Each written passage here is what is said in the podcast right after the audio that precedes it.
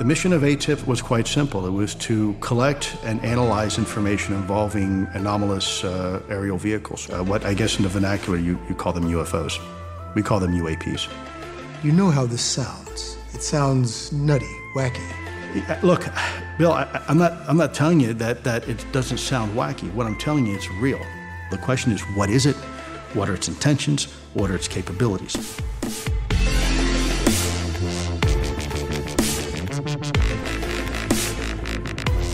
Brett George, welcome to the podcast once again. Well, thank you. How are you tonight? I am very well, thank you for asking. And things going well with Sack Spirit and Melissa at home? We're very, very busy, but things are going well. Yeah, absolutely. Unfortunately, the reason she couldn't be here with us this evening is that she actually has a phone reading that she's conducting at this very moment. And right on. You reached out to me and said, "Are you free?" I was like, "Yeah," because as I told Rob at one point, I'm not involved in the phone reading, so I happen to be free. Right on. Well, thank you for I did call you in here pretty last minute. Yeah, a little bit. That's all right. It's weird. I've just been having a hard time figuring out like my footing, my placement in the new rendition of the podcast. It seems to be an ever evolving type of thing. You've been doing some interesting stuff on it for sure. And now we've got the Robcast or the Probcast. The Probcast. It's too hard to say.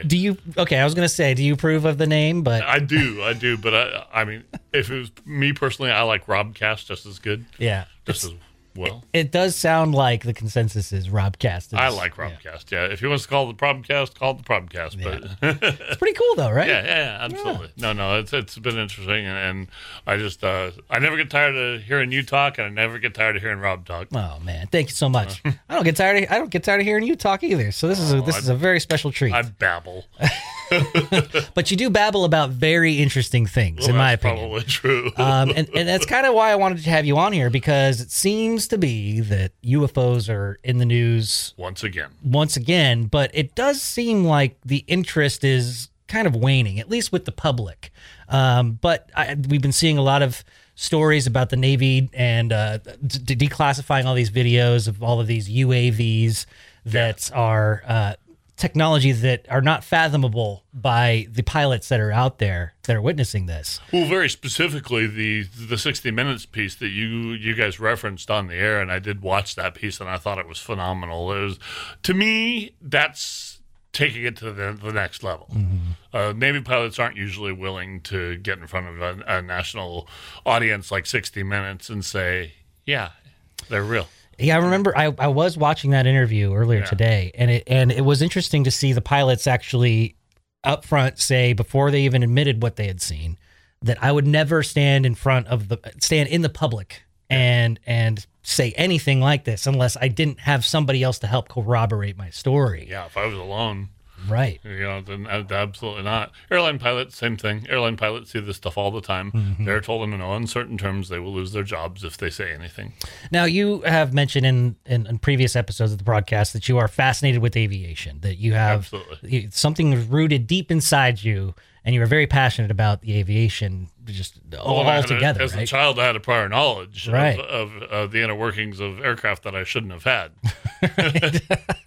Which is incredible. And you translated that into your flight simulator that you are frequently using, which, by the way, you just broke your computer recently and had to rebuild the whole thing, right? Well, I didn't rebuild it. That wouldn't be fair to say. I've always wanted to build a computer, but I don't know that I trust my technical skills that much. I probably could do it, but I'm just lazy. I just got and buy a new one like everybody else. So yeah, my old XPS, it died. The power unit actually fried. There was actually burn marks where there had been smoke. Oh my gosh. The power unit burned out. It wouldn't have caused a fire, but it did burn out the power unit. Probably slap a new power unit in there, and it would have been good for another couple of years. But that hard drive was 10, 12 years old. Oh my gosh! So it was time for a new one. I picked up a new Alienware, fittingly enough. Nice. They're really nice. Oh yeah. If you can pop for it, they're You did have all the LED lights in the tower and everything. Yeah, yeah. Cool. And of course, they got the 34-inch monitor. Sweet. Sweet.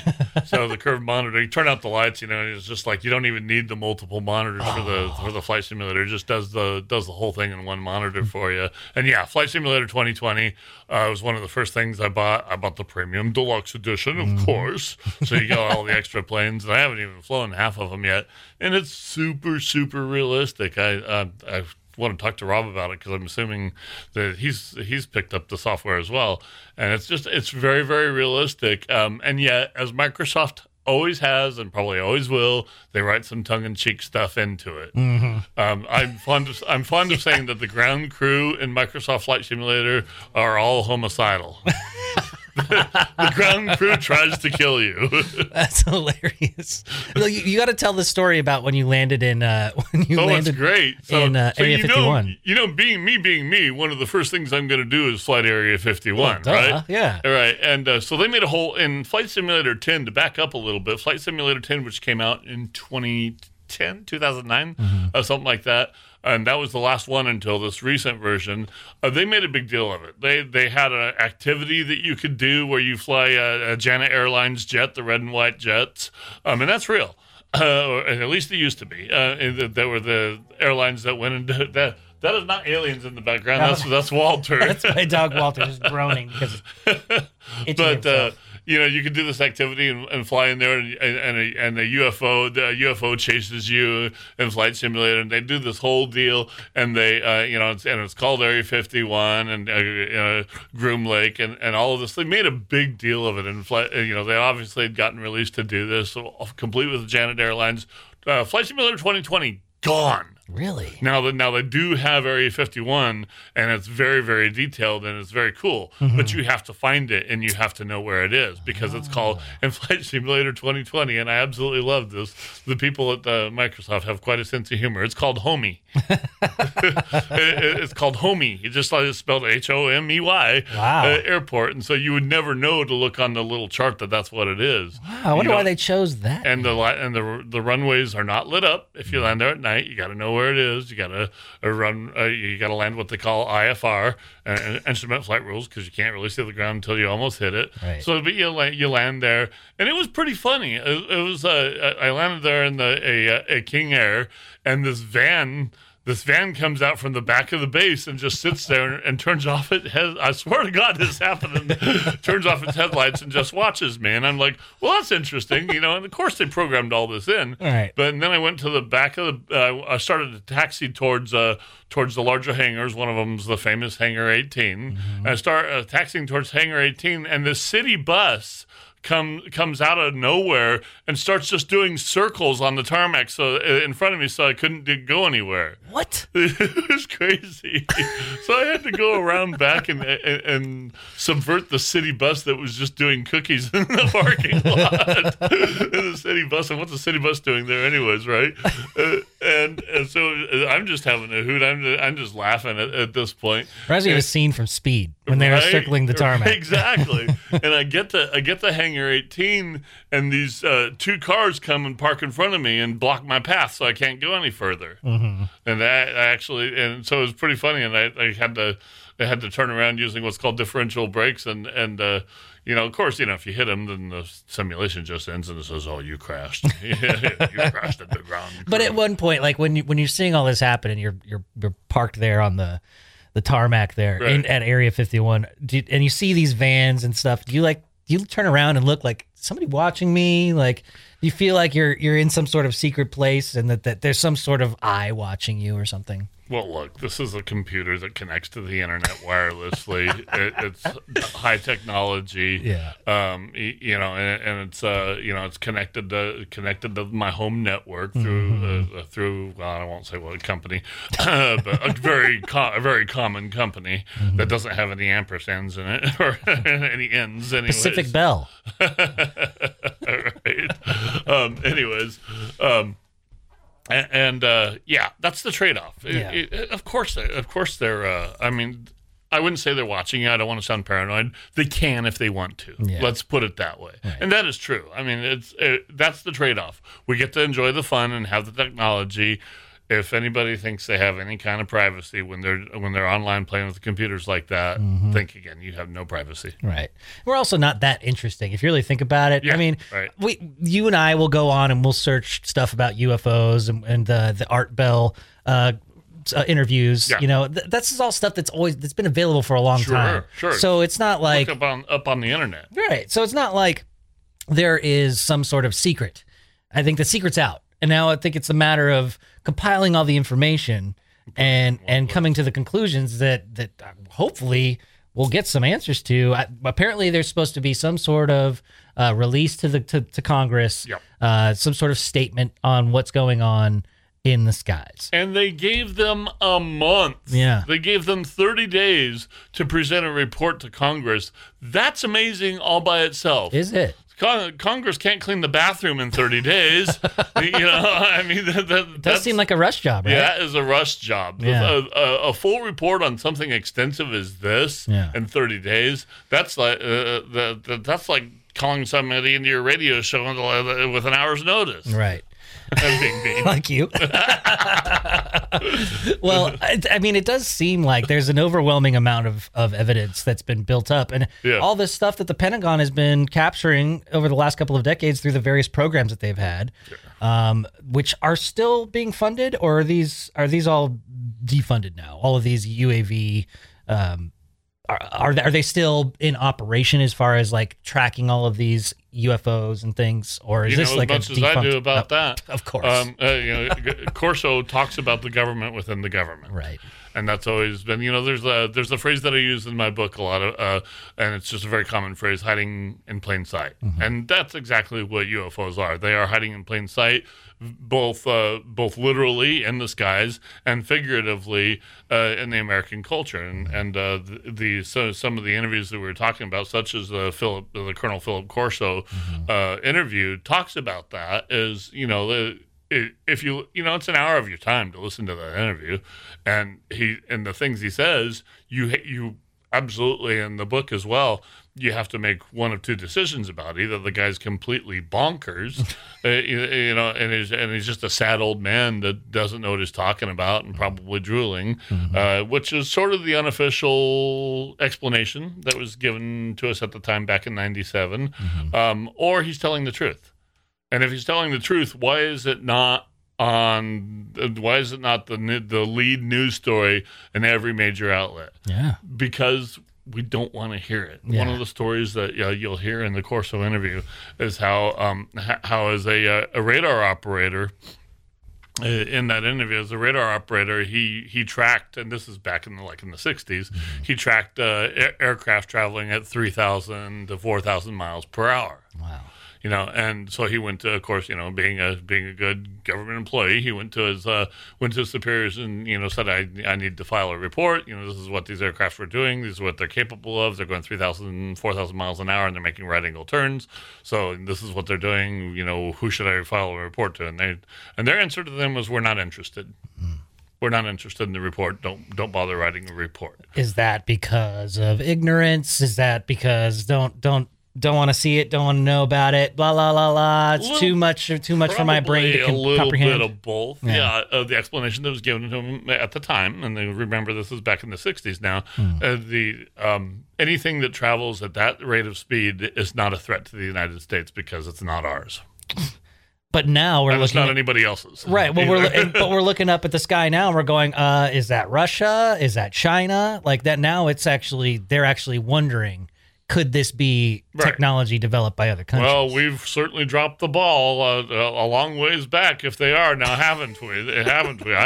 We should be embarrassed. And you know, nothing against Russia or China, but no, we don't have technology that can do that. I laughed out loud when they said that in the 60 Minutes interview. You know, really? They're trying to find a way to explain it that won't get them fired. Right. Is essentially what that is. These are aircraft that can accelerate exponentially, and they can move from 0 miles an hour to 3,000 miles per hour without a runway. They can just go straight up in the air, and one of them said they lost 80,000 feet of altitude in 2 seconds. We just don't have, I said this in Probcast 91, we don't have stuff that can do that. You have to understand that those kind of G-forces, and to quote the 60-minute story, 600 Gs. Do you know what 600 Gs would do to a human body? Turn you into soup. Yeah.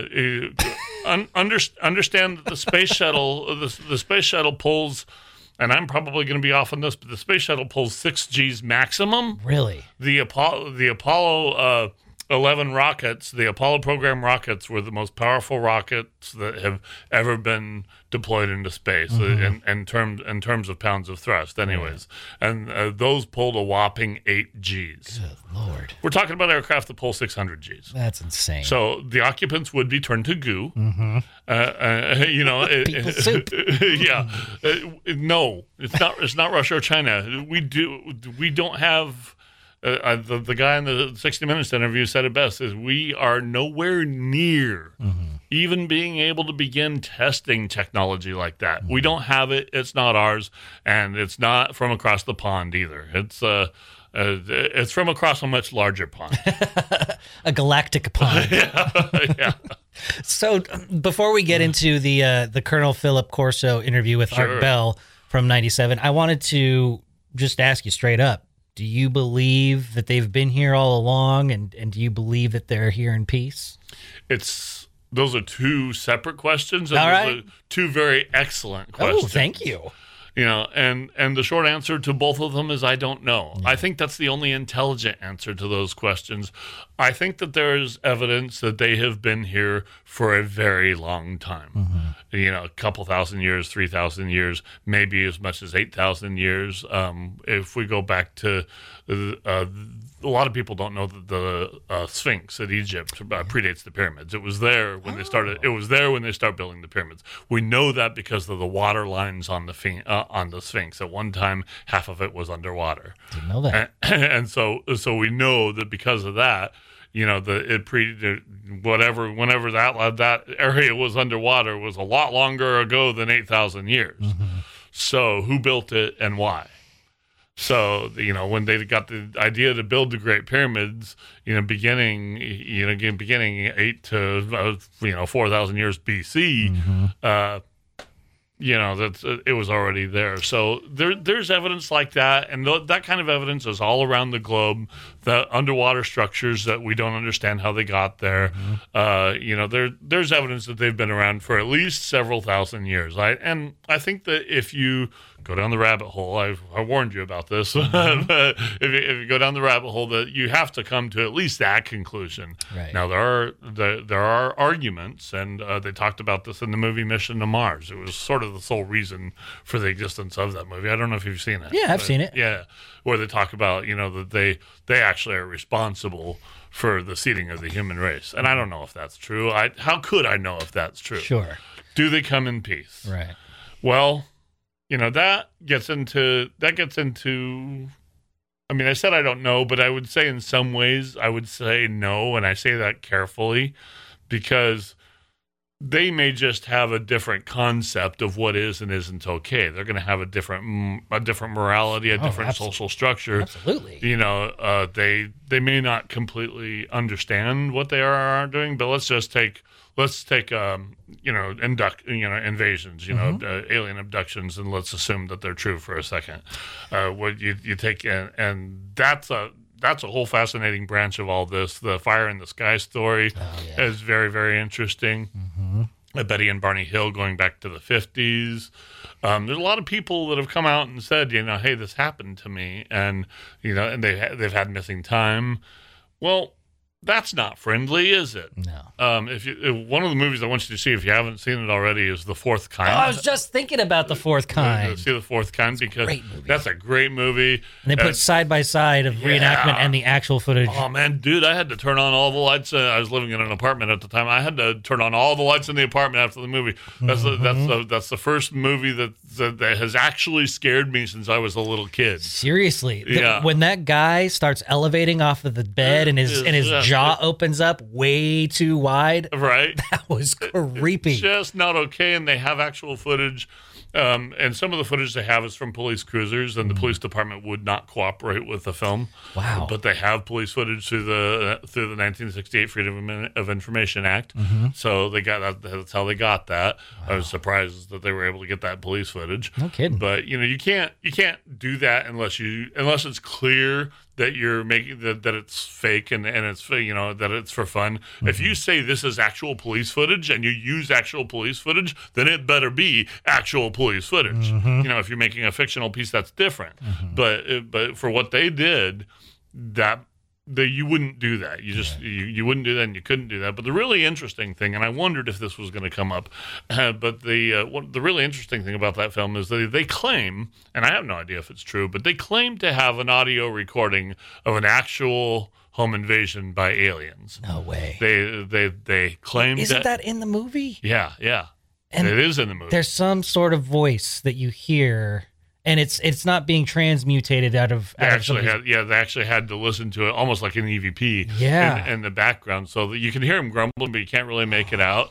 And so yeah, they have this they have this audio recording of a home invasion by aliens, and they have the recording analyzed, and they come to the conclusion, after asking the most talented linguists pretty much on the planet, they come to the conclusion that what's being spoken is ancient Sumerian. Oh, that's right. And that was problematic because there's only 6 people or so on the planet that know how to speak ancient Sumerian. Right. They're very gifted linguists and historians, so you know, how is it that ancient Sumerian is, you know, if it's faked recording, then how is it that ancient Sumerian is being spoken on this tape? It's really not possible unless you got one of those 6 people to go along with your hoax, which is highly unlikely. Right.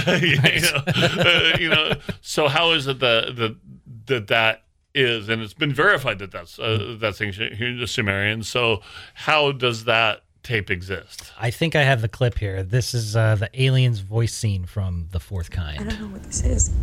I don't know what's going on. If I'm under hypnosis, I don't listen to it again. Will the others feel the same way? Will they see what he saw? Will they have to proceed with extreme care? What's happened here is tragic, but remains unexplained.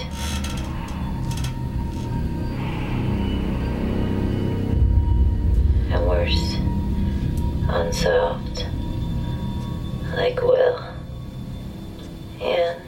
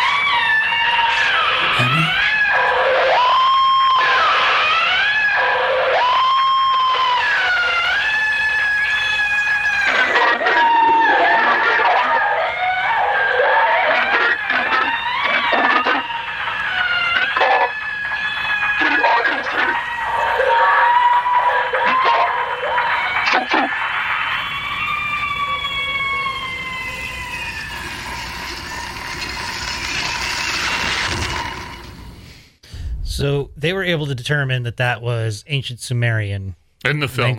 That's what they came out with in the film, and later in the film they explained that. Yes. So, if they know that, do they have any linguists that know that language to be able to translate? That's how they figured it out. Okay. Yeah. So, do you remember what they say? I do not. I don't remember what it was. If they had to have said that. It's been a while since I've seen that movie, so I don't remember the actual translation. But you know, that clip is a little bit disturbing, and it's actual audio from that incident in 2000. That's what she claims, that it's an actual recording of an actual home invasion by aliens. Mm-hmm. So back to the question: are they here in peace? Mm-hmm. That's not our understanding of peace, and so I tend to say no. Mm-hmm. But that could be a really qualified question. Are there different ones? Are there different races? Right. Are they all from the same place? Are there different ones coming here? Or are they all from the same place? We don't really, there's a lot of unanswered questions here. So, just because somebody from Canada invades your home doesn't mean that all Canadians are your enemy. I never really gave it that kind of thought until just now, where It's like, if we're looking at alien species and the various types of races of those, even in subsects of those races, there's going to be a monk version of an alien. And then on the opposite side of the spectrum, there's going to be the terrorist race, and so it's hard for us to even quantify what those are, even because we only know our own morality, we only know our own reality. So how can we even fathom what those entities are even thinking or wanting to accomplish with us?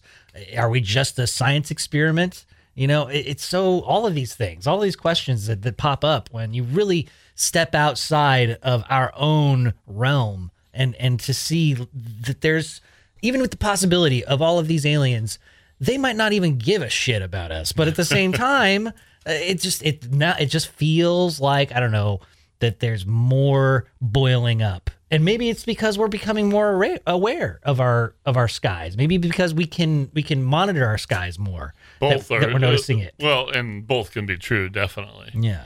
It's more and more people are getting private pilot's licenses. Mm-hmm. Aircraft are becoming easier and easier to fly. Mm-hmm. There are already aircraft on the market that any halfway intelligent person can be taught to operate. Wow. The Icon is a perfect example, which is in Flight Simulator 2020. Cool. It's a car for the sky. You want your flying car, they already exist, people. You just can't really drive them on the freeway because wings, they get in the way. It's a thing. But they really do. And so more and more people are taking to the skies, mm-hmm. And of course everybody has a video camera these days, mm-hmm. on their phone. And, I think it does get to a place where the explanation has to be something other than you saw Venus, because mm-hmm. people are intelligent and they know that what they saw was not Venus. You saw my Venus? Yeah. That's one of the favorite explanations, or it was a weather balloon. Right. You'll hear light infraction. In the Corso interview, you'll hear him get kind of angry. So before I play these clips from this interview, can you explain who Art Bell is? I can. His legacy? Well, Art Bell was probably the most popular nighttime radio host that I've ever heard of. Anyways, maybe not daytime. And he talks about the difference between nighttime and daytime hosts. He started a show that eventually came to be called Coast to Coast AM back in '84. I didn't ever hear of him until about '91. I started listening to the show in '91. And I would say from 93 to 97 was really the heyday of the UFO talk on the Art Bell show, or, we called the Art Bell show. The actual name of the show was Coast to Coast AM, mm-hmm. With Art Bell. And he was just very popular. UFOs was probably one of his main topics. I've talked to you before about the call that came into the Art Bell show from a person who claimed to work at Area 51, right. And he talked about the dog that was a 6th generation clone, and I incorporated that into my book. And I, on all those tapes, I probably have a recording of this call somewhere, but I'd have to listen to hours and hours of tapes to find it. Which I'm excited to do. You said you were going to bring your tapes, but because this was so last minute, it just didn't work out. Forgot to buy, which is fine. But now I actually went out and purchased a tape player, which was, I got at the Bullseye store. I was I was going to go to Goodwill and try to get something, but I didn't realize that they sold these things. I wouldn't have thought so either. They're making cassette tapes with new music on it now. It's like what's old is new. Well, you can buy vinyl again too. Oh, it's so hugely popular. Yeah. And apparently kids are walking around with Walkmans like this with tape players. And what comes around goes around. The more things change, the more things stay the same. And I think about it and I'm like, yeah, that is actually pretty cool, because it was such a tactile thing to actually have to put the cassette in, press play, and if you wanted to listen to the song again, you had to actually rewind it. You had to wait. Right. Now it's like you go to Spotify or something, and it's like insta-click. You get all the libraries of music. This way, it actually forces you to slow down and actually enjoy whatever it is you're listening to. Yeah. So I'm looking forward to getting through those tapes. I think we're going to have to do another episode on that. Oh, we could do that. I got tons of them. And he did a lot of fun stuff, too. Ghost to Ghost AM, he did every he did every Halloween with people, and people calling with their ghost stories, and it was a lot of fun. But there was a lot of really landmark moments on the Art Bell show when it comes to UFOs. And he talked to people like Dr. Stephen Greer, who was the founder of CSETI, the Search for Extraterrestrial Intelligence. And CSETI was sort of the what would you say, the computerized networked version of SETI, where they use home computers and sort of made the first quantum computer to use people's home computers as a giant network and to listen to radio noise from space, basically, and to transmit into space. But so Stephen Greer, he was involved with that. A lot of interviews with him. As far as I know, he only interviewed Philip Corso the one time because he died shortly after his books hit the shelf. The interview that we're hearing was upon release of the book, and by the time the books hit the store shelves, he was dead. Is that of mysterious consequences, or is this just of old age? Well, he was in his 80s. Oh, okay. He wasn't hard to get if that was the case. He was in his 80s, and he was old. I think that's part of why he did it, right? Because he knew he didn't have too much time left, right? And that's when a lot of these people do come forward, and say, then tell their stories. There's been people from the Apollo program that said, "Yeah, we saw this stuff." Wow. So, we are going to play some clips here from Corso's interview with Art Bell. Some of them are long, so you might want to just play portions of clips. Some of those clips are kind of long. Oh, that's okay. Well, if we get in the middle of it and you're like, okay, yeah, and you can sum it up, then we'll stop. But, sure. Yeah. All right. Here we go. Of a developer of non-lethal warfare systems. He is an absolutely fascinating person. This is just establishing his credentials, which are amazing. Alexander? Right. Good. We've got you. You know what I think, Doctor? I think I should allow you to introduce Colonel Corso. Many people will not know who Colonel Corso is. They might know he's got a book called The Day After Roswell, and that might be about all they know.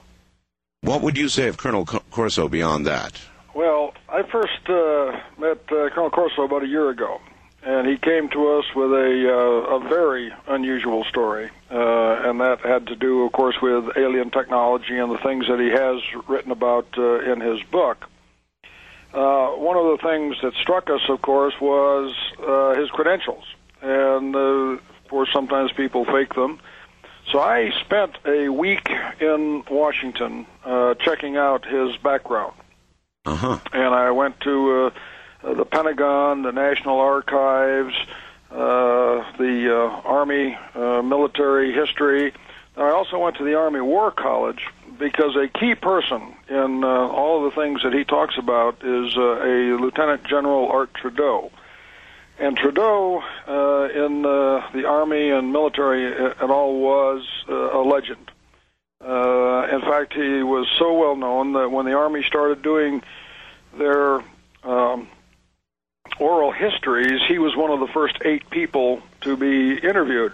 Now, where this gets important is that during this interview, Phil Corso sat in every session with the general. So here it is, 20 years after they both retired, and they still remained very close friends. And one of the stories is he actually got his boss fired at one time, which is not usually career-enhancing, but survived that and remained to be very close friends.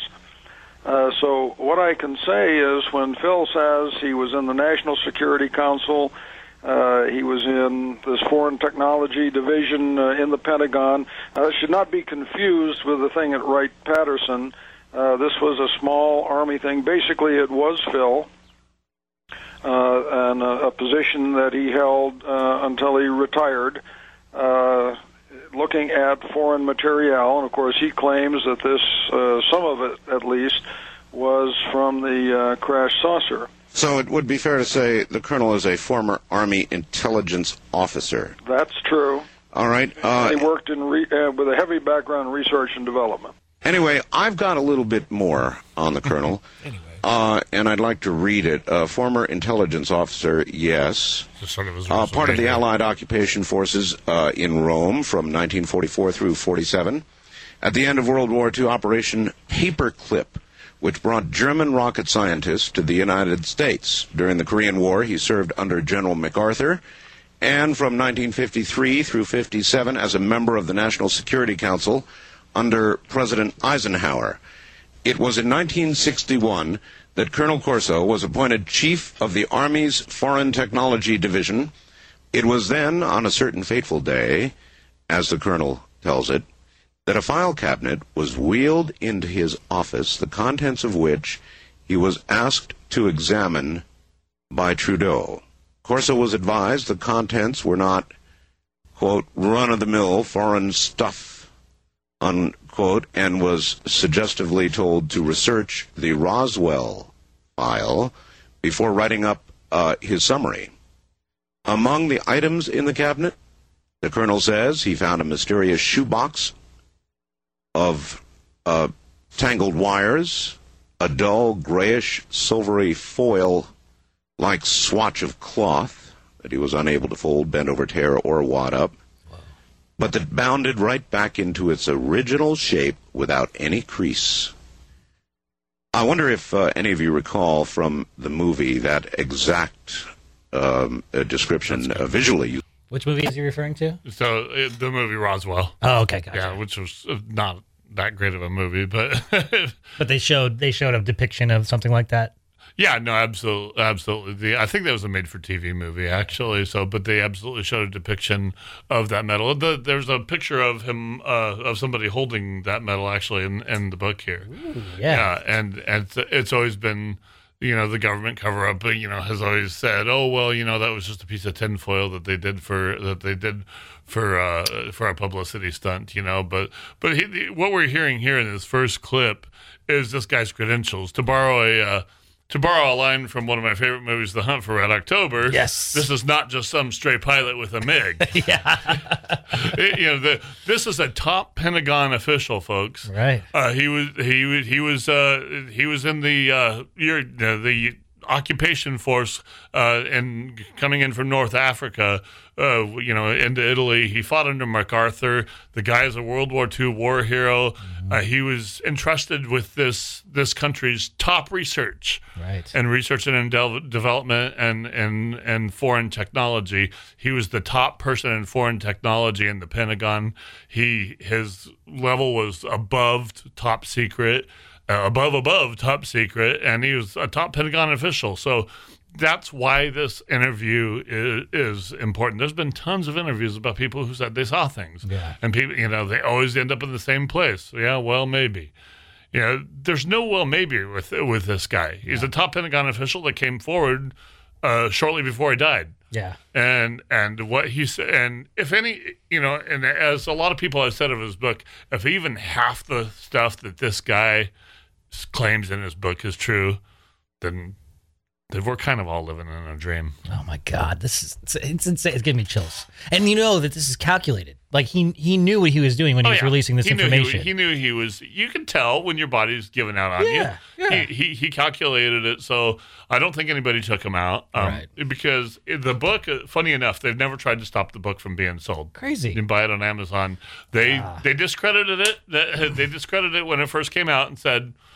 God, such a great American hero. Mm. And look, he's lost his marbles. Yeah, exactly. They tried that. It didn't work. Right. People believed him, mm-hmm, like Art Bell. And to this day, I believe that the Corso interview on Art Bell is one of the most compelling interviews and that show, folks, these things are in our skies and they are real. Mm-hmm. And the government absolutely knows about them. Yeah, it's just a matter of what and where and how and why. Yeah, exactly. So this next clip, I imagine, is going to be Corso speaking with Bell? Yeah. Okay, Here we go. I hope. Heroic on my Very head. Normal, yes, it was.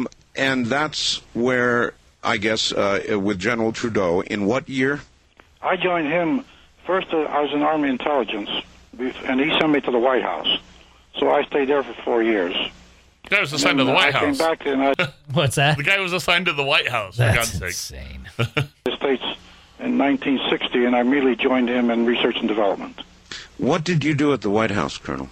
I was on the policy. The Operations Coordinating Board was the policy guidance system. It investigated policy and made policy. And we were known as checked up on policy. And I actually chaired a lot of policy groups. And President Eisenhower, he, for example, assigned me a case was called the Volunteer Freedom Corps, where we're going to set up units in Germany, like Polish and Czech and Romanians, flying a uniform with the uniform of their nation, and we were going to harm them. And he wanted to put this, and I worked on that and put in. We were ready to put it in effect, and then he had his heart attack, and it went sort of downhill. CIA opposed it, and the State Department opposed it. To be clear, he said. And I found. He said that we were going to arm them, not harm them. Oh. We were going to arm them. It was it sort of sounded like you said harm, but the idea was to arm those nations to defend themselves. This was obviously right after World War II. And then they ultimately said, nah, we're not going to do that. Right. Yeah, it's probably a bad idea. Found out later that they used deceptive methods to oppose it. All right. Dr. Alexander, you went to Washington and basically confirmed all of this background? Yes. And there's probably a bit more. As I said, this is high-level intrigue, but it turns out that it's really true, and that is that General Trudeau, as the Chief of Staff Intelligence, Army Chief of Staff Intelligence, one of the highest intelligence guy in the Army, was fired. And why? Or maybe I ought to say for what? There's high-level intrigue going on, and supposedly he had passed information to Adenauer, which the Dulles boys, who had CIA and State, were quite unhappy with. Now, yeah, that's really the central point there is that Trudeau, his Corso's boss, was ultimately fired for telling the CIA or telling people who talked to the CIA anyways about this and there's been a long-standing sort of long-standing lack of working with each other between the military and the CIA when sometimes. So yeah. That seems pretty apparent in all the movies and all the things that we see depicted of those two agencies. And intelligence. He knew what they were up to. All right, this is obviously going to get fairly complicated, and with all our phone troubles, we've made our way to the bottom of the hour. So everybody just relax for a few moments. That was awesome. Real radio right there. Right.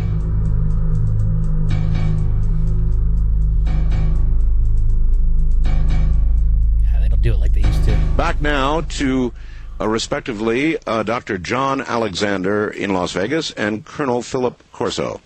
Gentlemen, you're both back on the air again. All right, so now you went to work for General Trudeau, and this is where things begin to get interesting for you. Yes. At this point, again, you had never laid hands on anything extraterrestrial, probably hadn't seen a UFO or anything else. In other words, you were not any sort of ufologist or even interested. I saw a body at Fort Riley, Kansas, but I put that out of my mind until I could corroborate information. He said he saw a body? That is what he said. An alien body in Kansas? He goes into it further. Okay. Intelligence and prove it. And later there were some experiences that happened. My radars were picking up objects at White Sands when I commanded the range battalion. Traveled 3,000 or 4,000 miles an hour. I guess that we better back up then. If you saw a body at Fort Riley, Texas, tell my audience. Kansas. It was in Kansas. Kansas. I'm sorry, Kansas. Tell my audience that story. Well, what it was, I was appointed one night post duty officer. Actually, lately there have been some criticisms. They said that the security was lax at Fort Riley. If I did that, but I was the security officer that night, or the post duty officer. And people know the Army know that when you're appointed post-duty officer, you're responsible for all the guards and security all that night on the post. Why would anybody criticize that? I was in the Air Force, Colonel, and I remember that most all bases had an on-duty officer for the nighttime. The critics didn't know this. They weren't in the Army. And really, that night, I was the security. And when I went down, one of my sergeants, Master Sergeant I knew well, was Sergeant of the Guard because we had horses in the area, the veterinarian area. And these five, I think it was five of them, yes. There was five boxes there that looked like caskets. And I went on in the room, because I was a security officer, I had to go inspect it. They told me there was sensitive cargo there. It'd come by truck. Was it in transit, or was that? It was in transit. It was in transit. All right. I'll tell you how I knew that. Now, I went in and I picked up the tarp, and I saw this body. Of course, I turned a little bit. At first, I thought it was a young, baby or something. Then I got a little bit turned, like you do in combat. You know, when something like that happens, your stomach gets upset, but you recover fast. Mm-hmm. And I told the sergeant, "Sergeant, get out of here because sensitive area. I don't want you in trouble. Go out to your post." And I'll be out in a second. I put the tarp back down, Now, this only lasted 10 or 15 seconds. And what do you recall seeing? You say you saw a body, Colonel. I saw an extraterrestrial, skinny arms, skinny legs, under 5 feet, had a fairly large head. Not large, but compared to the body, it was large. And the eyes, they were slanted eyes. No nose, no mouth, no ears. And it was floating in some liquid, and it was a gray color. And that's what I saw. Then I immediately dismissed it. I figured, I don't know what it is until I can collaborate like an intelligence, maybe later. And later on, I was able to prove what it was. Do you know what that liquid was? No, I had no idea. Uh-huh. And you say there were a total of five. Is that correct? Five caskets or five, if that's what you want to call them? No, they were crates-like. But they had a liquid in them. The thing was floating in some sort of liquid. Okay, what date was this, as best you can recall? It was Fort Riley, Kansas. And the date? 1947. It was in July. July. Because I went to Fort Riley, Kansas. I was stationed out there with garrison duty. We had an intelligence aggressor force we were setting up for the military, and we were writing courses for intelligence. And I joined the Department of Non-Resident Instruction at Fort Riley, Kansas. All right. Since you're an eyewitness to this, and you're now 82 years old, is that correct? 82. It's very, very important that we be very clear about what you saw there. This is a very key point, I believe. The Air Force, as you well know, had a news conference and said, well, they were dummies. Now, is there any chance that what you saw, and in fact, as you know, the Air Force at their news conference showed these dummies that they dropped in later years, 1953 actually, but even if they had dropped them in 1947, they might have. Could you have been looking at a dummy, a non-being? You know, I told people in late interviews that I will not criticize the sister service, and I won't, because I fought in Korea with them, and I have a lot of friends in the Air Force. But their superiors, I will criticize. There was no question in my mind what it was. I know the difference between a body like that I saw there and a dummy. Or even a monkey, like some said, and then they've even come forth and said maybe it was Japanese in that balloon. I don't know where they get these stories or why they make them up. It's beyond comprehension to me. They don't have to do this. So you saw a creature. There's no question about it. Yes. I take it, Colonel, you saw the Air Force's news conference, correct? Yes. And you saw the dummies that they showed that were dropped, correct? Impossibility. And that is not what was in that... No chance. No chance. All right. Do you know where these bodies were next headed? I do know. When I came out, I asked the sergeants on the guard that night. Right. I asked, and they said, we talked to the drivers. It came from an air base in New Mexico. There was five trucks. Mm-hmm. And they were heading for Wright-Patterson Air Force Base. The boys, they had a driver and a co-driver.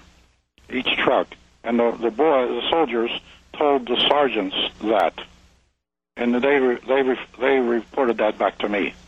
It was on its way. And remember, in those days, about one of the only cross-country roads was Route 40, and they were coming through Route 40. Right. And they were heading for the Air Force Base in Ohio. Wright-Patterson. And the soldiers told them that. That's where they were going. All right. Do you think that anybody else, the soldiers accompanying these caskets or whatever they were, also saw these beings? Well, the sergeant did that I was with, that came in with me. And then I told him to get out because it was sensitive. Where is that sergeant? I can't answer that. Okay, where is that sergeant now? Do you know? It's been 50 years. I don't know. I wish I did know, because okay. He was a good boy. Wow. Does that sound to you like somebody who's lost his marbles? I was just about to say to you that this man does not sound like he has any shakiness in his voice or any sort of confusion. He is going just by the letter, recalling this like it was yesterday. I mean, he's old, but he's of sound mind. It's clear that he's of sound mind. Absolutely. The Air Force said that, you know, it was too bad to see somebody go out this way. Oh my God, that's insane to me. So just as insane as weather balloons and crash test dummies. Right. Exactly. And so this incident where Corso saw these bodies was in '47. Mm-hmm. When was Roswell? July 1947. Okay, so these are the bodies en route from the Roswell crash. Where were they? What's in Ohio? Why were they taking them to Ohio? Wright-Patterson Air Force Base. Is that just Dayton, Ohio? Is that just a high level Air Force Base at the time? There's been a lot of talk about Wright-Patterson.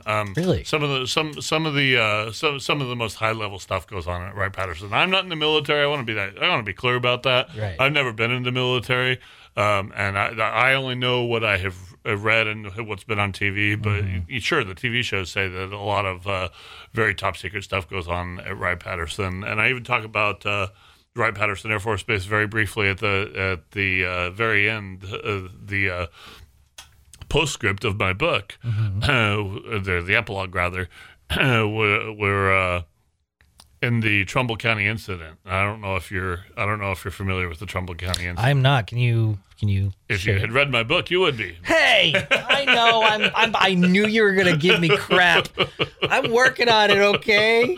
I know. Gosh. I just have a mean streak in me. I don't know. I like it. Hey, it's good because it keeps me in check, and then it makes me have to pull out my iPad and look at it. They actually had this on Paranormal Witness or Paranormal 911 not too long ago, really? So they did a much better job of it than some of the other TV shows that I've seen with it. Basically, what happened was. There was this Liberty Townships, and it's a very small town, and this was in I think it was all in Ohio. Might have crossed one of the state lines. I want to say part of it was in West Virginia, but I could be wrong about that. Anyways, Liberty Townships, they start getting all these 911 calls.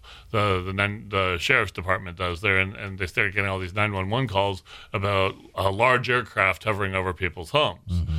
And so really the best way to tell the story is to listen to the 911 tapes, because this department gets involved and it starts out as a joke, and they're joking about Star Trek, it starts out as kind of like a joke, and they don't, finally they send an officer out to check on it. They lose contact with that officer for an hour. At which point, that's anybody in law enforcement will tell you that stops being a joke real quick when an officer will not respond. Mm-hmm. Then that's considered an emergency. Oh, geez. So other agencies get involved at this point, and make long story short, it ends up with three different agencies. Three different independent law enforcement agencies chasing these aircraft, got eyes on them. One of the officers climbs a water tower and got a visual on him. Mm-hmm. They called the local FAA tower twice, and were both told both times that the radar was clear. What? And yet they're seeing them with their eyes. They can see these giant craft flying off. They're like, no, I'm looking at it right now. Your radar's not clear. Right. No, the radar's clear. There's no aircraft in the sky. And so they were told that twice by the FAA tower, and then Wright-Patterson Air Force Base, unconfirmed reports say, scrambled two F-16 fighters to intercept these aircraft. Mm-hmm. Also, the two F-16s miraculously also did not show up on radar. Well, so some sort of like cloaking like incident there, like that they would block the radar from picking up anything in that general area that the UFOs are. I think the explanation's a little simpler than that. Okay. I think just say no, we're going to turn the radar off. Tower control. It was told exactly what to say. Gotcha. So that's what I think that was. When as the F-16 fighters approached, the craft did what UFOs do and went blip up to about 90,000 feet, and we're gone in an instant. And we don't have technology to, if they want to get away from us, we don't have technology to chase them. Right. No, and nobody on this planet does. That's insane. So that's what happened there. But what's really interesting about the case is, first of all, the only witnesses in the case are law enforcement officers. Right. And there's witnesses from 3 different counties. Oh, jeez. So that's one of the things that's interesting. The other thing that was interesting is when the officers all came into shift the next morning, they were told to understand that what they had chased for 9 hours was the planet Venus. Everybody who worked at the or was in any way involved with the FAA control station near Wright-Patterson was scattered across the country and reassigned. Oh my God. Like, forget about what you saw. Yeah, it's known as the Trumbull County incident, and it happened on December 14th, 1994. So do you think that has any relation to whatever we took to the to the base there in Ohio? Like, do you think that has something to do with the evidence that we brought back from Roswell? Well, what do you mean? Like, when they visited, when these UFOs were sighted, do you think that they were coming back to get their own? Like, do you think they were dipping in to see what we were doing with the remains? Corso actually talks about that in his book. Oh, okay. Yeah, and this is where we start going down Alice's rabbit hole. Excellent. Corso talks about the fact that the Roswell crash was actually one of many. Okay. That there's been many such crashes over the years around the globe, and that the crashes are intentional. Wow. They're intentionally crashing their aircraft, although ironically they think that the first crash actually did happen on accident. The first one being Roswell did happen on accident because it happened once we learned to use radar. And apparently radar interferes with their ships. Interesting. And think back to the 60 Minutes episode. When these craft started showing up on a daily basis, they upgraded their radar. Wow. So radar is the one thing that interferes with these ships. Interesting. What frequency does radar work on? Do we know?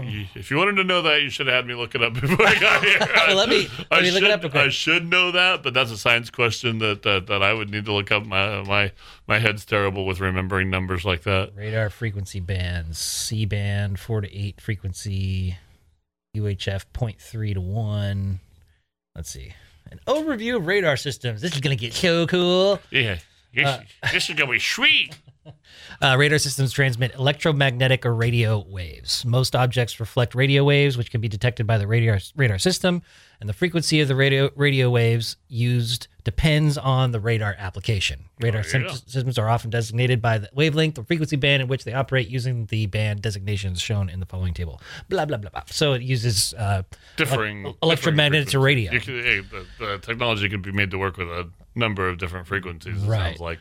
Yeah, I'm not a radar expert, I'm sorry to say. No, that's okay. That's just very curious. But it's super interesting. But yeah, that's anyways, Wright-Patterson happened to be the closest Air Force base, but every time something in that part of the country, and Ohio, by the way, since I'm a paranormal investigator, so many weird haunts and crazy ghost stories come out of Ohio. Absolutely. Ohio seems to have problems. Yeah. But every time there's a UFO problem in Ohio, Wright-Patterson is right there in the story. It makes me want to visit Ohio now. Right? I think I'm going to have to go. Oh, my gosh. All right. Here's more from the Corso interview with Art Bell.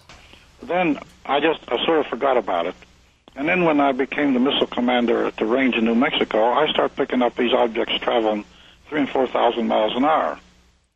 And I started checking that, and our headquarters didn't want to be informed, so I didn't say much. They didn't want to be informed? No. I thought I sent one forward. See, on the Nike system, I had tapes. They looked like a lie detector thing. And that gave the entire firing sequence. So when one of these events happened, I would call the battery and said, send me the tapes.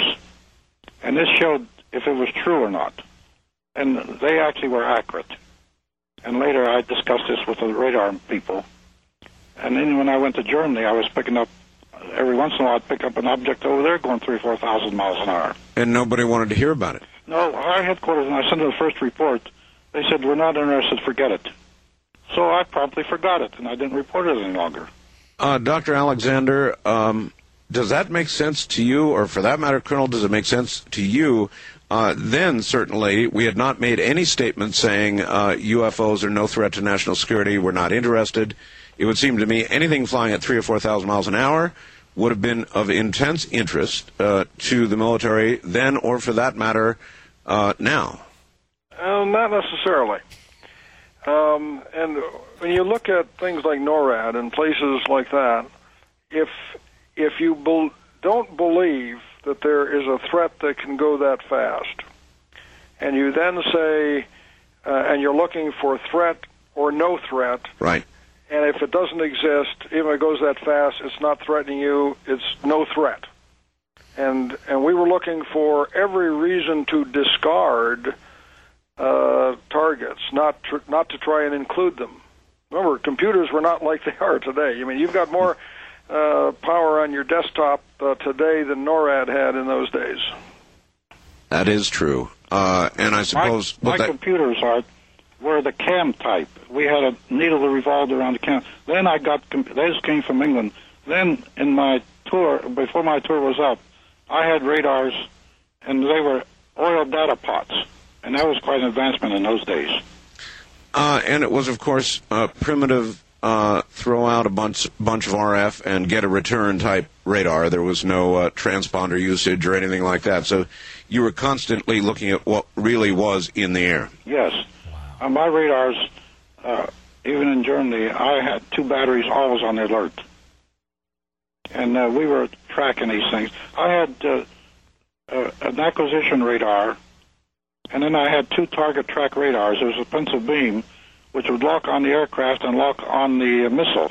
One on the aircraft and one on the missile. Mm-hmm. And the computer would bring them together. Now, when you fire Nikes, the missiles we had, we lock on the target, and then the missile, when it's fired, goes straight up in the air and then dives on the target. And it does not fire slant range. This was the Nike system that we had, which was the best that we had at the time. So they had really primitive technology, yeah. And they, and that in itself allowed them to just see pure whatever it was in the sky. There was no interference from anything. It just gives them straight down, right? And we had early radar as early as 41. Mm-hmm. It's just crazy. In fact, Pearl Harbor was one of the first uses of radar, and they didn't trust what they were seeing. They didn't know really how to use it.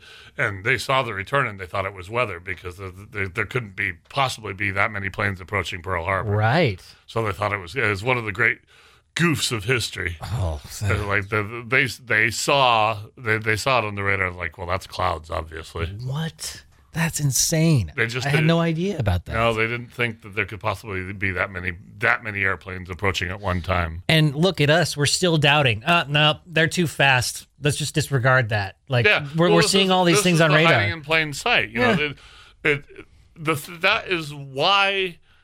that's why this interview can exist and the whole world doesn't know about it. I mean, that's why this book can exist and the whole world doesn't know about it. Mm-hmm. Because if it's not part of your accepted reality, then your mind compartmentalizes that differently. Your mind is automatically going to process information as something that isn't true. Why? Because UFOs don't exist. Mm-hmm. And that's our culture. That up until very recently, that's our culture. Even the 60 Minutes guy said, this sounds crazy. Right. And he said, I'm not telling you it doesn't sound crazy. I'm just telling you that it's real. I love that. I love that quote. I mean, what these things can do is crazy. That's because they're not from here. Mm-hmm. You know, and it's very much the ostrich's head in the sand. And that is our response to this. So we don't want to think that beings from another world are traveling here in spaceships and entering our homes.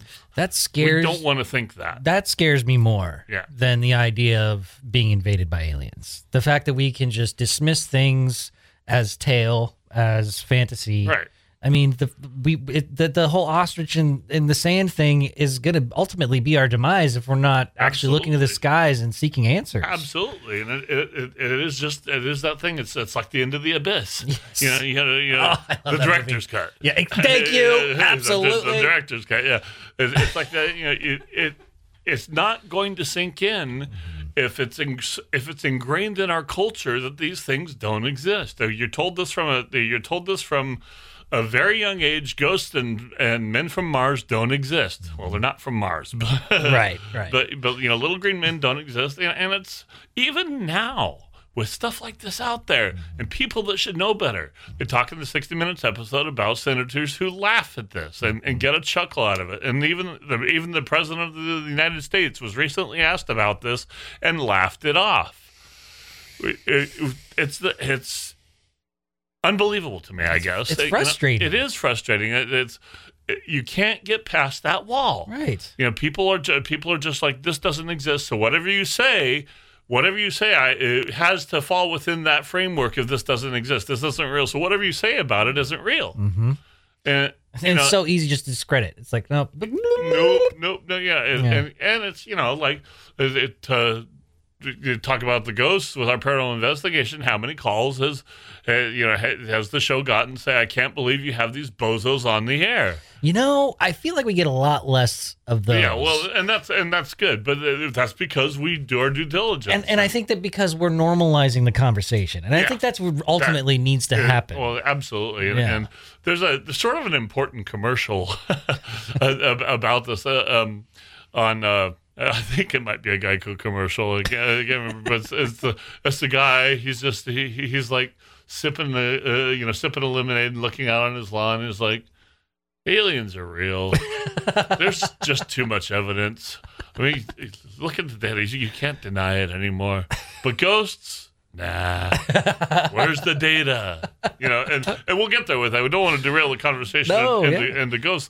But it's part of the same kind of thinking, isn't it? It is, yeah. And it's just, it's the things that we don't want to see, don't want to know, that we're so quickly... to just say, that's just a bunch of hogwash. And obviously the government was guilty of it at one time. Mm-hmm. We don't want to know about that because aircraft don't fly 3,000 miles an hour. And I don't want to know about it. No, yeah. It's just, hey, we got better things to do. We got other things to worry about. Yeah. Oh, it's just, this is maddening. Let's get back to this interview. It's a really interesting window into the human psyche. It really is, because it's not just, it doesn't necessarily have to be in relation to the men and the aliens. It could just be the way that we function as a society in our own little microcosm. You know, it makes you think about how much control we really do have over our own thoughts. Right, and I talked about the Brookings Institute report on Probcast 91, mm-hmm. and this was the conclusion that they came to: is don't tell them, they can't handle it. Right. But I want to know. I want to believe. All right. Just in case we're going to be ready. All right. Let's talk a little bit about that. You saw a body in 1947. There's no question about what you saw. You know what you saw. Yeah. It then went on to Wright Field in Patterson. And that really was the last contact of that sort you had until when? Well, there was these planes were flying at Red Canyon there, and some things happened there. But then what confirmed it really in my mind, the collaboration, which is no question, we financed a laboratory at Walter Reed. Research and Development did. Yes, sir. They had autopsy reports. They had one, and they did autopsy reports, which I had in my file. You had autopsy reports in your file? Oh, yes. In fact, some of that's mentioned in the book. And I described the extraterrestrial. Actually, the way I described him in the book, that one of the reasons when we tried to make flying saucers and they all didn't work was the extraterrestrial himself, or it, whatever it was, they had no sex organs. Uh-huh. He was a clone and built specifically by some intelligence for space travel. He was actually a part of the flying saucer. He was the guide system. So technically he was part of the craft. So he was the entity was something so advanced that it was basically a bionic drone manning this spacecraft, is what he's saying. Biologic. Biologic, yes. More like a biologic drone. He was flesh and blood, but he was a machine. Oh, my God. And this talks about, this gets into Whitley Strieber and some, you think this stuff is crazy? Read Whitley Strieber. But this gets into some of the Whitley Strieber where they talk about the handprint. There's a handprint on the flying saucer, and that's how you fly it. Right. So it needs that interaction between. That interface, right. Yeah. So they clone these things as pilots. Yeah. And they're crashing them because they know that they're just little mini versions. Yeah, there's Strieber thinks that that's sort of a hive mentality. That it's a very, very different, social structure, a hive mentality where everybody protects the queen. So right. What's the queen look like? Who knows? Ooh, I hope it looks something like the one in Aliens. That would be awesome. It's it's just interesting. But yeah. I have heard that they've tried to replicate them, and there's different stories about that. And that's the problem with the UFO thing, is that there's a lot of stories out there that aren't true, that are made up. Right. And a lot of people think a lot of those stories are made up on purpose. Right. To make anybody who tries to make sense of this sound cuckoo, cuckoo. A little smoke screen, right? Yeah. Yes, he was part of the craft. And he was even Art Bell's going through the same thing I am right now. Like, okay. And he'd been doing this for a long time. Yeah, hearing some stories. The guidance system.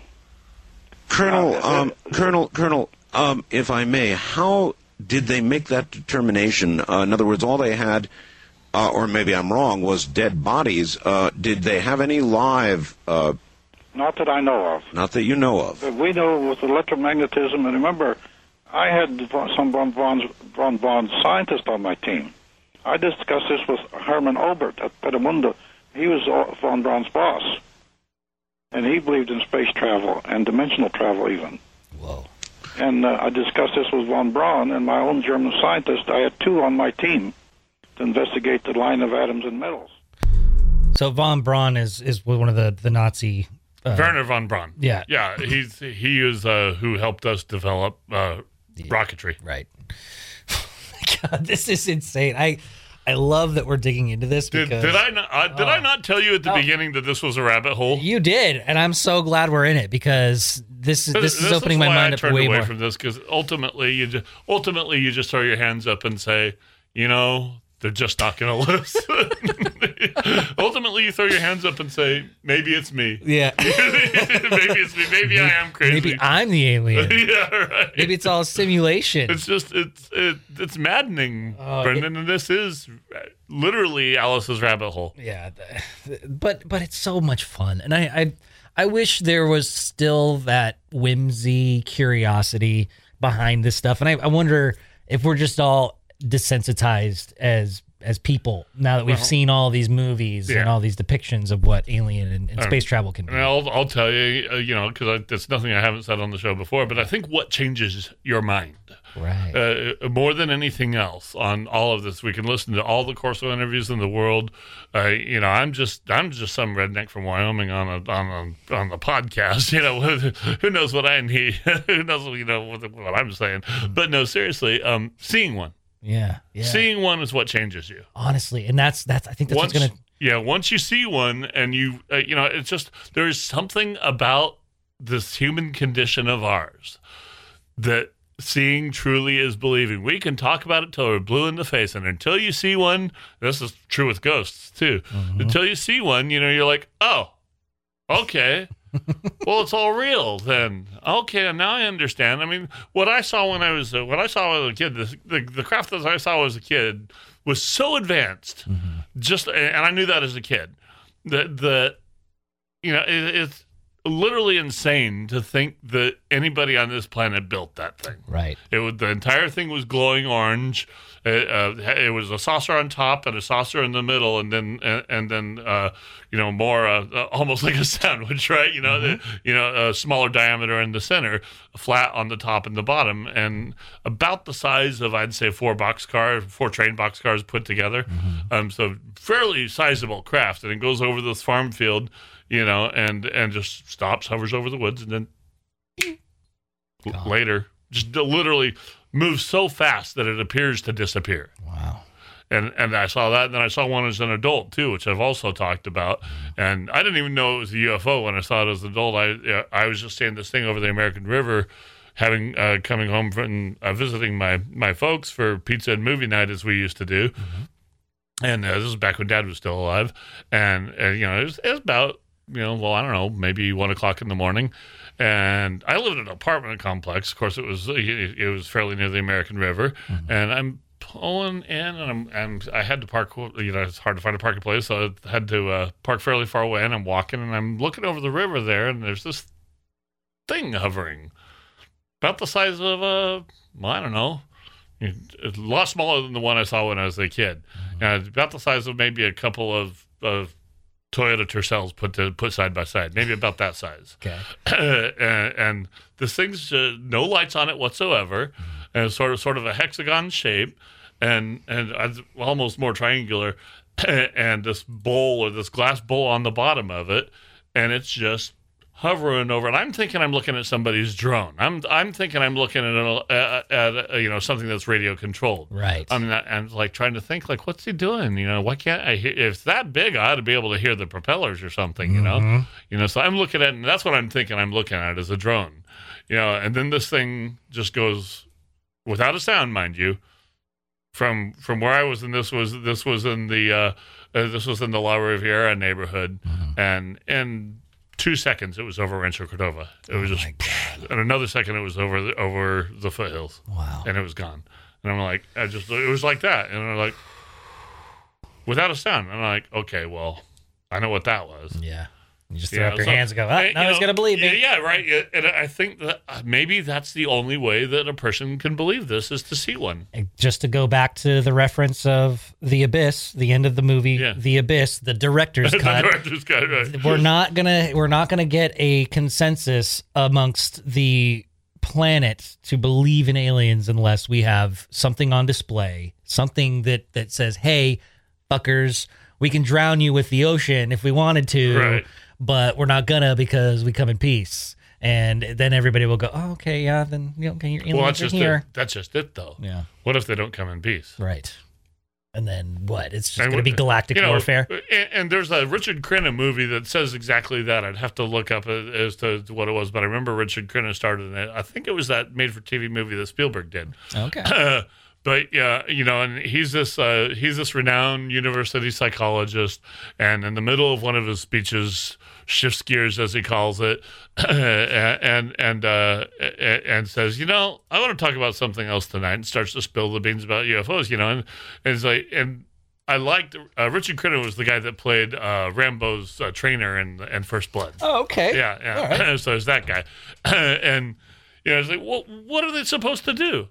There's this alien intelligence coming to this world and craft that we can't possibly begin to replicate. Mm-hmm. They can come into your home at will, and we are defenseless against them. Mm-hmm. Have a nice day. I mean, is that what? So I do sort of get the government's position in this. Yeah, because I do get that. Because there's nothing in our power that we could actually do. We can't, you know, if they do decide to do something more than come into our homes, there's not much we can do about it. Right. We just hope that, you know, maybe a couple of human sacrifices, maybe lay out some milk and cookies. Right. I don't know, some peace offerings. Yeah, and until we know more about what their motives are, to offer a word of hope for what I just said, I think that Area 51, as an example, it is clear, to me anyways, it's clear that the government is working in coordination with these beings. It has to be, right? Like, yeah. And so they're willing to do that. They're willing to work with us. And it seems there are some other theories out there that the tall whites have infiltrated our governments. And are you familiar with the tall whites? Yes, I'm sure I am. You are, yeah. And it's really creepy when you do see pictures of these supposed tall whites. They're clearly not. They're far from the human spectrum, but they still look like they're one of us. Right. Is there anything that you could share about the tall whites that you might be able to fill in some holes? Because I'm being very vague about them. Yeah. A lot of people think that these are the men in black. Oh, okay. Who knows how far? Let's just the best way to answer your question is with some postulations, some what ifs. Yes, you know, you know, what if a alien intelligence came to our planet and there's nothing we could do about it? Mm-hmm. Best thing we could do is work with them, right? Right. What if you found out that they were going into people's homes and doing some sort of genetic breeding program, that they were interested in the reproductive cycle of humans, mm-hmm. and these abductions? So you found that out. You know, it's like, well, yeah, we don't really want you doing that. Well, what if you found out that their ultimate goal was to create a hybrid race? Oh. What if? And that's a what if. Yeah. You know, that's stuff for one. That's stuff for novel land. Yeah. You know, that's stuff that's stuff for fiction land. There's no real evidence to point to that yet. Mm-hmm. Yet. Right. But you know, you can't. What you can do is connect the dots. Yeah. UFOs are real. We know that abduction. We know that there's a lot of people who think they've been abducted. Let's say that. Yes. That would be safe to say. And one of the most prominent ones is likely the fire in the sky example. But we've gotten somewhere here. Yeah, we've really, really gotten somewhere here as a country, because what did I just say? UFOs are real. They're real. That used to be the end of the discussion. That used to be the end of the discussion. Right. That used to be, oh, well, that guy's crazy. He thinks the UFOs are real.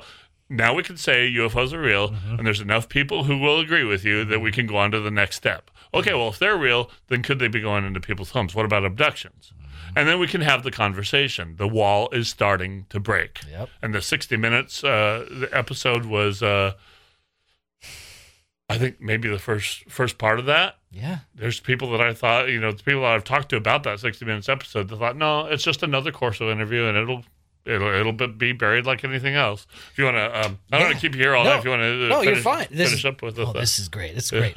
So, but what will be fascinating to see is that when they do present the report to the Senate about what they've found over the most recent days, how the press is going to cover it, and how the media will, because we are seeing stories of all of this, sure, but nobody's talking about it. Nobody is really sharing or their thoughts. There no talking heads are going on the news giving these what ifs, not having any of these postulations that we're having here. And our airline pilots now free to report it, because they said they're now going to encourage the reports. And what if the committee comes back and reports to the Senate, mm-hmm. that which is what I think is going to happen, that we don't have enough information. The report was inconclusive. Right. And that's what'll happen. And then do we let it rest there and say, well, they couldn't really prove anything. So, you know, that darn commander of an entire F-18 squadron aboard one of our biggest aircraft carriers, he must have just had a mental breakdown. He lost his marbles. Gosh darn it. So sad to see a great hero go that way. And this is what these people do. These people. You know, and so what then? Mm-hmm. Will Congress have the cojones to convene a grand jury? Right. And does it have to? I mean, it has to go to that level, in order for the consensus to be made, unfortunately, through our government. But I think as long as the curiosity lives amongst us and everybody who want to know and want to believe are going to keep seeking these answers out. So I don't think that it's ever going to stop. Yeah, one of the things that's really important about Corso's book is that they decided not to censor it. Wow, that's huge. Because you can buy it right now. Yeah. It's called The Day After Roswell, Colonel Philip J. Corso Retired, with William J. Burns. And you can buy this right now. It's see, what does it say on the back about the book? Let's see. Because all these people are crazy, you understand. Right, of course. Let's look at what some of the local newspapers said about this book. The Day After Roswell could be the most significant and important book since the Bible. Sharon Chance, Times Record News, Wichita Falls, Texas. This book is...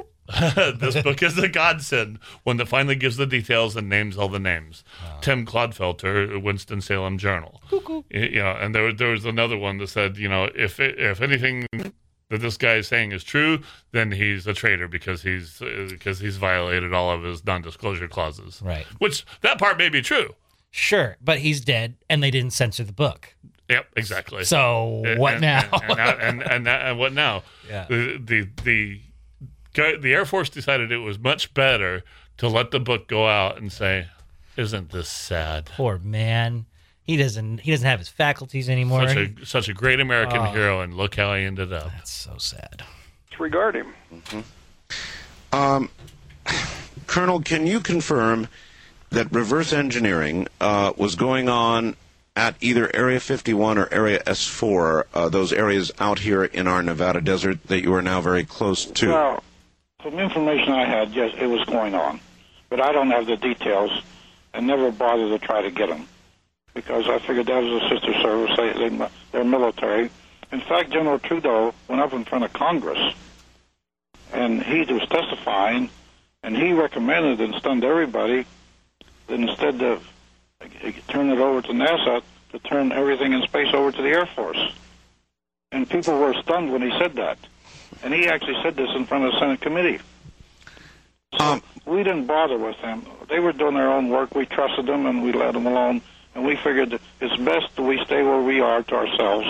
All right, to this day, how compartmentalized do you believe it is? For example, do you think the President and our current National Security Council are now in the loop, or is all of this still off to the side and a government, in effect, within a government that harbors this information? Well, the government, when you talk about the government, Art, it's a huge organization. Of course. And I've said in some of my interviews, leave the government alone, it'll cover itself up. And that's true. That's what happened. It happened on my POW reports, the missing POWs I sent from Japan. Kissinger, even in Scowcroft, said those reports didn't exist, yet they were there. We found them later. People didn't want to do anything with them. When you touch UFOs, people run and hide for some reason. I know.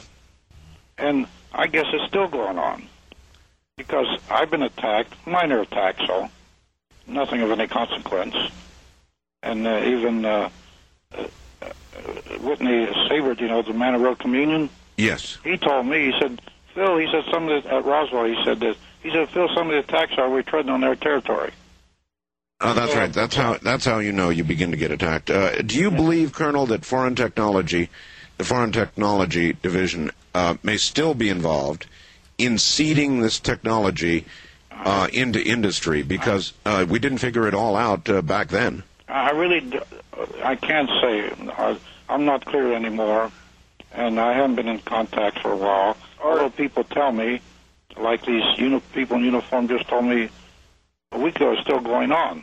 So I hope it is, because it's important enough to keep on going. And I think some of these developments, I surprised my son one day because we build airplanes, these Rutan-type airplanes. And a B-2 came over at an air show, and I told him what to do, and he called me. He said, oh, no, it can't. Then he called me up, and he said, it came over and it flew like a little airplane. It held in the air, impossible for a big airplane like that. That means some of the developments are going into that craft. It has to be. Say, Art? Yes, John. On FTD, and again, this was an Army, small Army organization, not the one at Wright-Patterson with the Air Force. One of the things I was able to confirm is that when Phil came to the Pentagon, this unit was created, and right after he left, it disappears. If you follow, what I did is go through the phone books for that period in the Pentagon. So you were able to confirm that division at that time? At that time, and then it disappears as he retires. And right after Trudeau left, because remember, he was working directly for Trudeau. And right after, a few months after General Trudeau retired, that's when Phil Corso retired. Yeah, I retired 6 months after he did. In fact, General Beach, he gave me my last decoration. So Corso's building planes, and he's still amongst the military community, and people are flying in, and he's seeing this newer technology come out without any explanation. The B-2, yeah. Wow. And I believe the B-2 is the Batwing bomber. Yeah. And what he's saying is that it's flying too slow. It should stall. That, in aviation technology, that would be you'll reach a point in every aircraft where you do not have enough forward speed. This does not apply to helicopters, obviously, because they use downforce. But for airplanes, duh. Well, I have to say these things. Somebody will call in. Of course, red pillars. But with every airplane, you'll reach a speed that's based upon based upon the wingspan, the width of the wings, the weight of the aircraft, the size of the aircraft, how, you know, the power of the aircraft, all of these things that go into building an aircraft. You'll reach a point where if it goes too slow, it will stall and essentially fall out of the sky. The nose comes up and then goes down, and then you enter into a dive or a spin because you don't have enough forward momentum to keep what's called lift under the wings. You have to be going forward at such and such a speed to maintain lift. So that's the primary physics under which an aircraft, an airplane operates. So what he was saying is that an aircraft the size of the B-2 bomber, when he saw it and it passed over the air show, that it was going slower than stall speed. Wow. By his estimation, that's what we just heard him say. Right, but he's of course he's losing his marbles and everything he's seeing. Yeah, well, this was his son that said that. Right. This was his son that said that, and he knows airplanes, and I'm assuming he was retired. His son probably took over the aircraft operations. But yeah, he said this thing's going too slow. It should be stalling and falling out of the sky. Why isn't it? Yeah, so how much of this alien technology potentially is incorporated in our everyday lives now? Yeah, because absolutely. That's a whole other question, and that he gets into that in the book. Now, one thing I will say from the physics point of view is a very large aircraft will appear to be going slower than it actually is. Gotcha. So, large aircraft have this tendency to look like they're moving very, very slow when they're actually, because of their size, it's an optical illusion, they're actually moving quite fast. Mm-hmm. However, when they pass over an airfield that is right in front of you, that effect sort of goes away. Right. so assuming that he saw it up close, then we have to take his word for he thought that it was going slower than stall speed.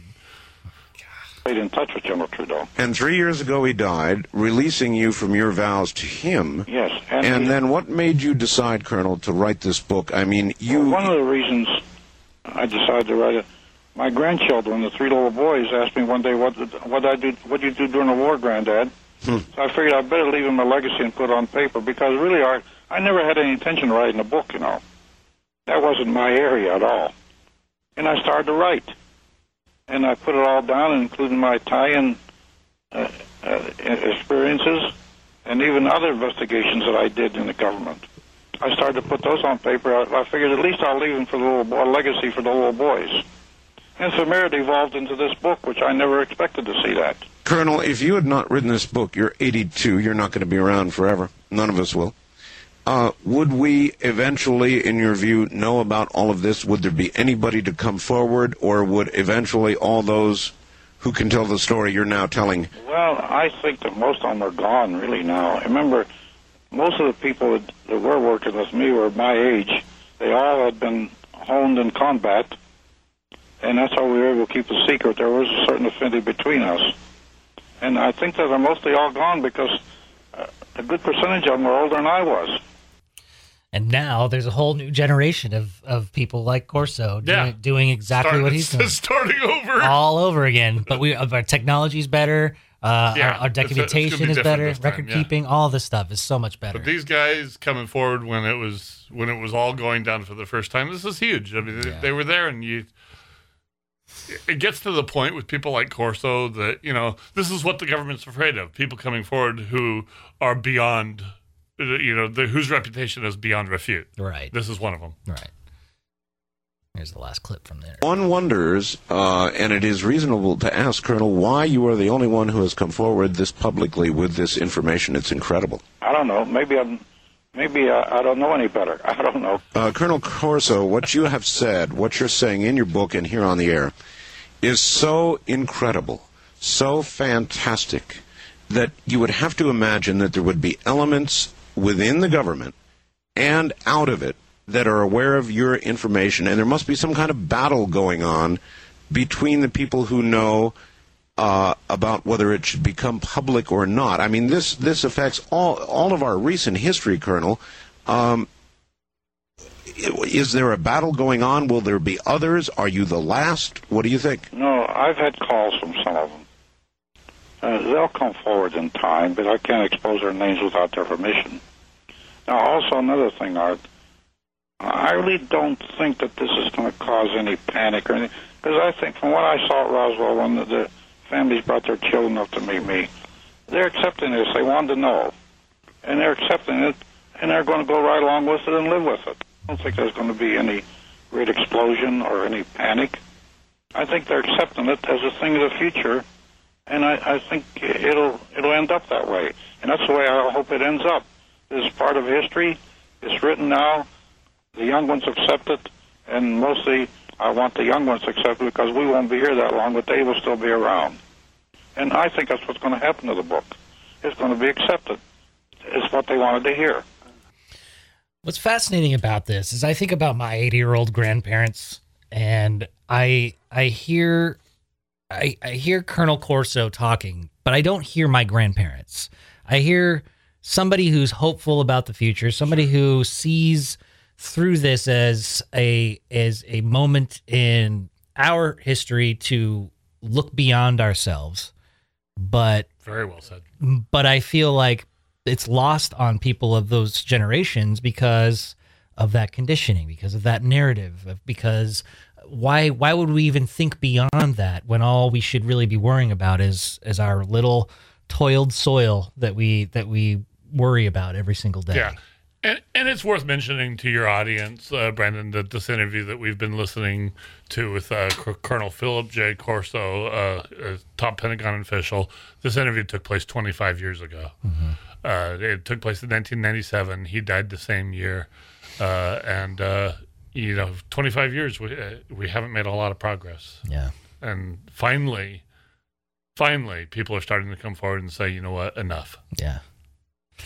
And my mind has been open so much over the last couple of years to so many things, paranormal, to extraterrestrial, all this stuff.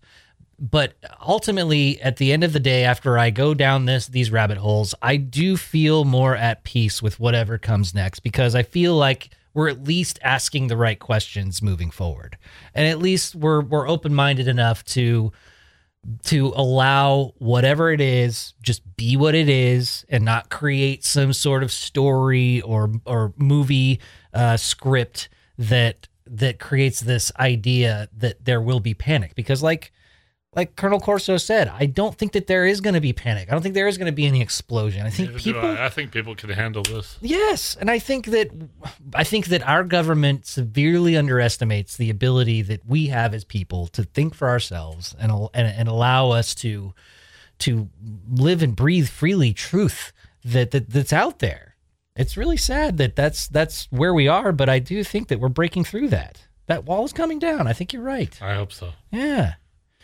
Thank you so much, Brent. Well, thank you. It's so great having you on here, and I think that this is going to help get that conversation going, because we've talked about it on the Rad Radio show, sure. Bringing up these stories and how nobody's talking about it, and I think we here have been able to extrapolate reasons why that can't happen, and so hopefully with us coming, with our discussion, maybe it can further the discussion, and maybe we can have even more minds open to the possibilities. Yeah, if none of us are getting any younger, nope. The next generation's going to have to pick this up. Right. And hopefully whatever comes next in these reports from the Defense Department going to the Senate, I hopefully there's some momentum that gets built up from it, and instead I predict that it's just going to get swept under the rug, that, like you said, there's just not enough evidence. It's inconclusive. But hopefully there's more evidence that we haven't seen yet, that there will be at least some sort of momentum. Oh, we're nowhere close. Oh, come on, Brent. The bottom of the rabbit hole. Come on. The rabbit hole goes a lot deeper than this. Oh, okay. I'll strap in and tune out and drop out or whatever that thing said. Thank you again, Brent. We'll have to have you back on again after all of this stuff surfaces a little bit more, and maybe we can dive more into other rabbit holes. Absolutely. Namaste, bitches.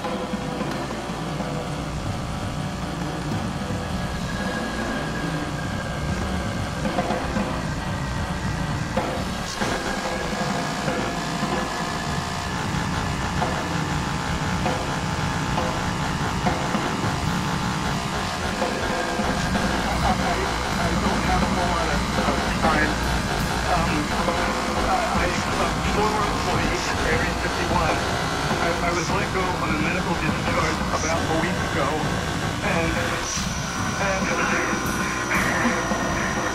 I've kind of been running across the country, and I don't know where to start. They're still triangulating on this mission really soon. Okay, okay, well, what we're thinking of as aliens, they're extra-dimensional beings that an earlier precursor of the space program made contact with. They are not what they claim to be. They have infiltrated a lot of aspects of the military establishment, particularly the Area 51. The disasters that come in the military, the government knows about them, and there's a lot of safe areas in this world that they could begin moving the population to